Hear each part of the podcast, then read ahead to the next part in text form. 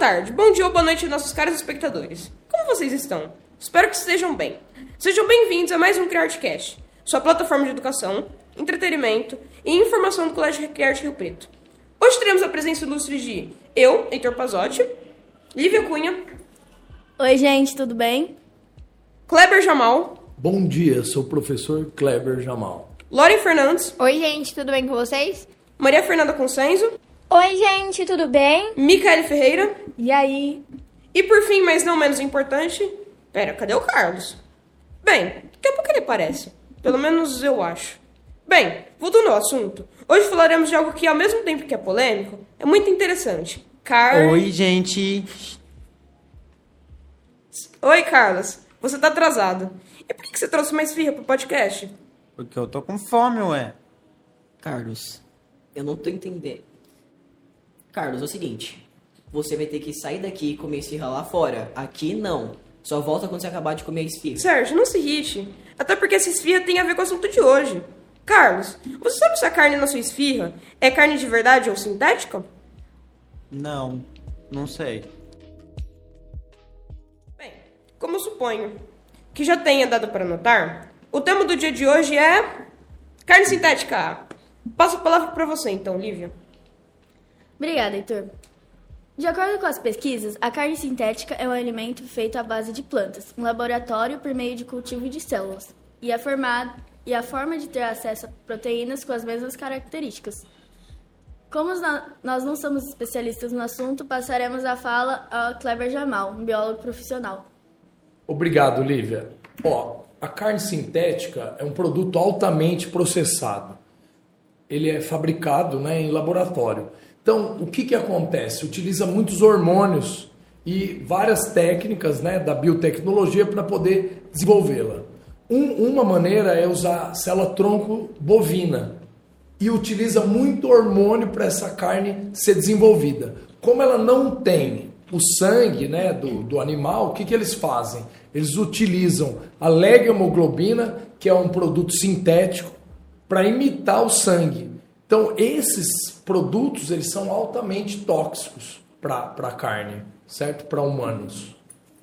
Obrigado, Jamal. Bem, isso não parece melhor que abate. Qual a opinião de vocês sobre a carne sintética?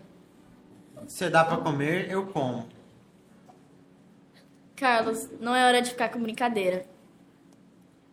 Não tô de brincadeira. Ah.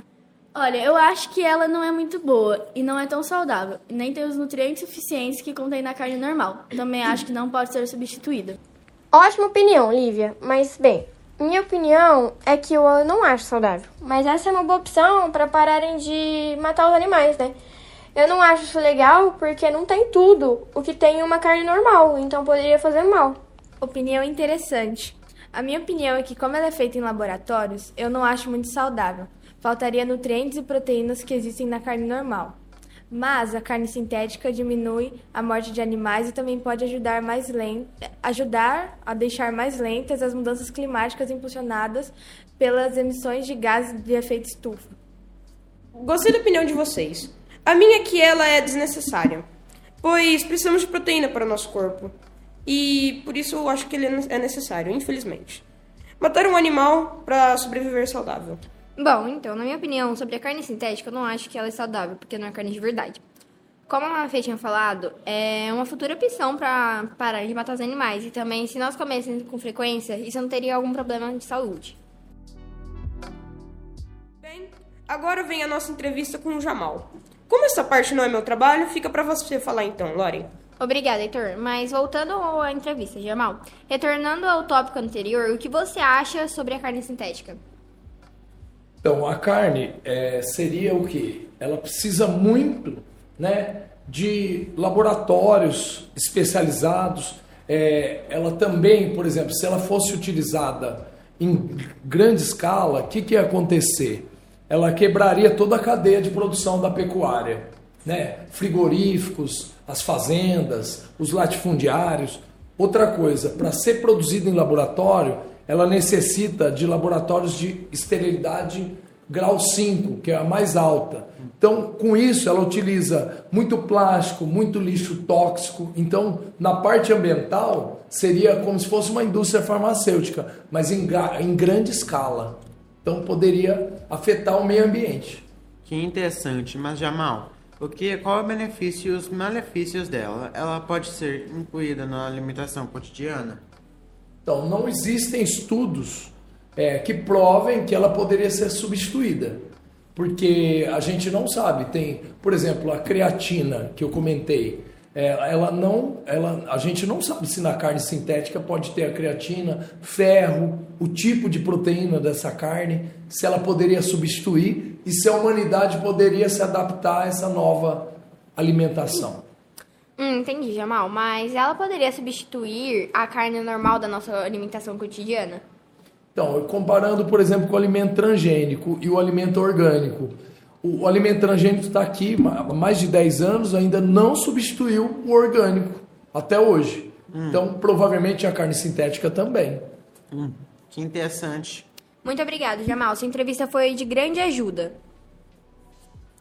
Já que nós aprendemos hoje que a carne sintética não é somente o lado bom, como nós estamos acabando, deixo com vocês uma pergunta: carne sintética ou abate?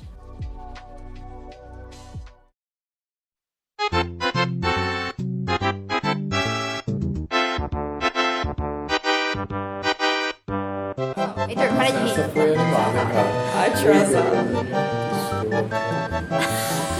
Podemos começar?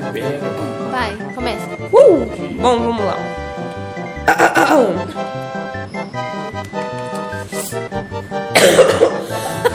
Vai logo, meu.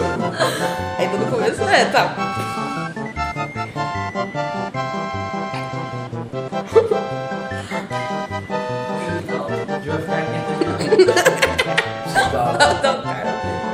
Ma Matheus, não, é. Heitor. Heitor. Heitor. Heitor. Eu sei. Ei, ô, você não quer falar de Boa parte? tarde, bom.